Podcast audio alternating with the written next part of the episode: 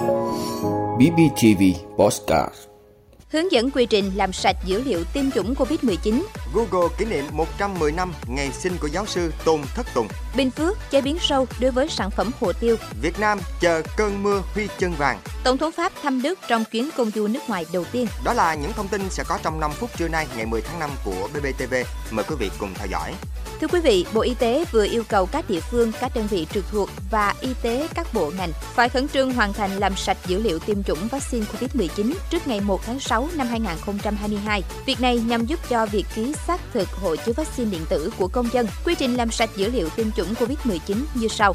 1. Tổ công tác triển khai đề án 06 cấp xã, chỉ đạo trạm y tế lập danh sách đối tượng tiêm chủng COVID-19 thường trú trên địa bàn sai thông tin, bao gồm các trường hợp không có số căn cước công dân chứng minh nhân dân, sai định dạng số căn cước công dân chứng minh nhân dân, sai thông tin cá nhân cơ bản, số căn cước công dân chứng minh nhân dân, họ tên, ngày tháng năm sinh, giới tính. 2. Tổ công tác triển khai đề án 06 cấp xã do tổ công tác triển khai đề án 06 cấp thôn ấp thực hiện ra soát, bổ sung, điều chỉnh thông tin, sau đó danh sách được chuyển tới công an xã, phường, thị trấn để thực hiện đối chiếu, xác thực, cập nhật, bổ sung thông tin trong cơ sở dữ liệu quốc gia về dân cư.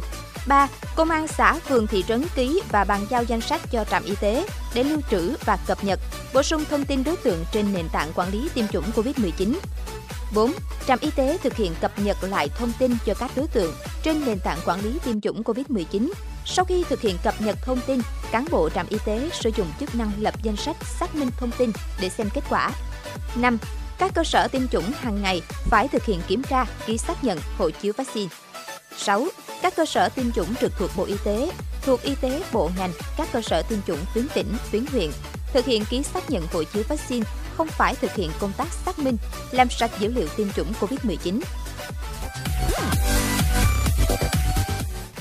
Thưa quý vị, hôm nay ngày 10 tháng 5, Google đã cập nhật ảnh đại diện bằng một doodle đặc biệt để kỷ niệm 110 năm ngày sinh của cha đẻ phương pháp Tôn Thất Tùng trong phẫu thuật gan. Giáo sư Tôn Thất Tùng sinh ngày 10 tháng 5 năm 1912 tại Thanh Hóa và lớn lên ở Huế, một miền đất giàu truyền thống hiếu học.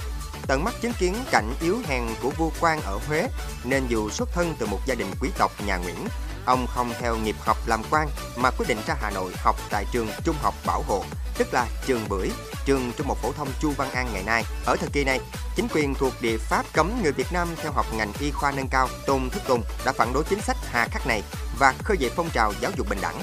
Những nỗ lực của ông cuối cùng đã buộc chính quyền thuộc địa cho phép sinh viên Việt Nam tham gia kỳ thi tuyển sinh cư trú vào năm 1938.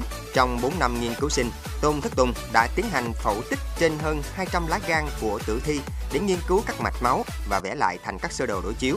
Trên cơ sở đó, ông đã viết và bảo vệ thành công luận án tốt nghiệp bác sĩ y khoa với nhan đề Cách phân chia mạch máu của gan.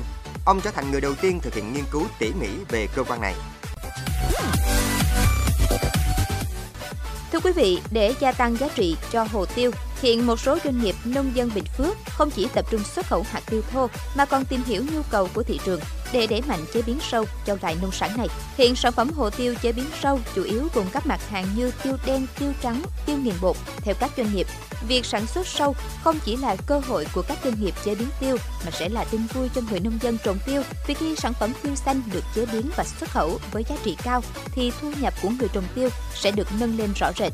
Việc nâng cao chất lượng sản phẩm từ khâu trồng, đầu tư chế biến sâu, đa dạng hóa sản phẩm nhằm tiến sâu vào chuỗi cung ứng toàn cầu và mang đến cho người tiêu thụ những sản phẩm nông sản từ vườn tới bữa ăn.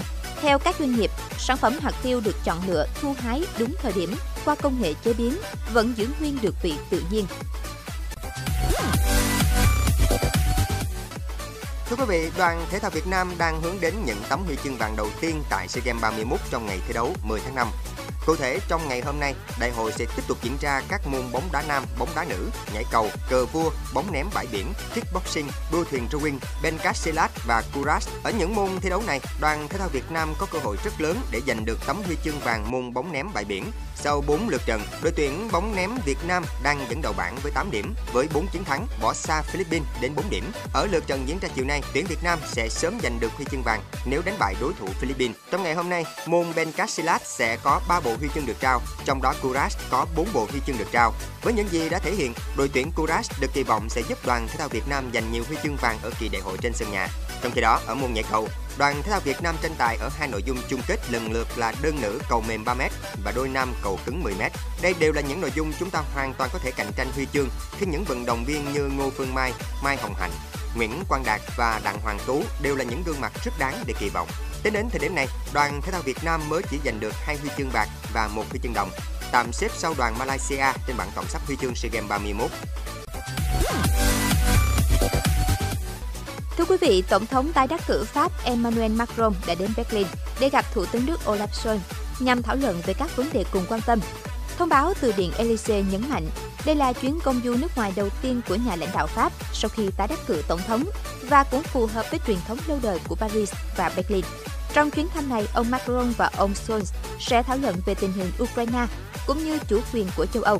Theo tuyên bố từ Điện Elysee, Cuộc thảo luận sẽ đặc biệt tập trung vào các vấn đề quốc phòng và năng lượng.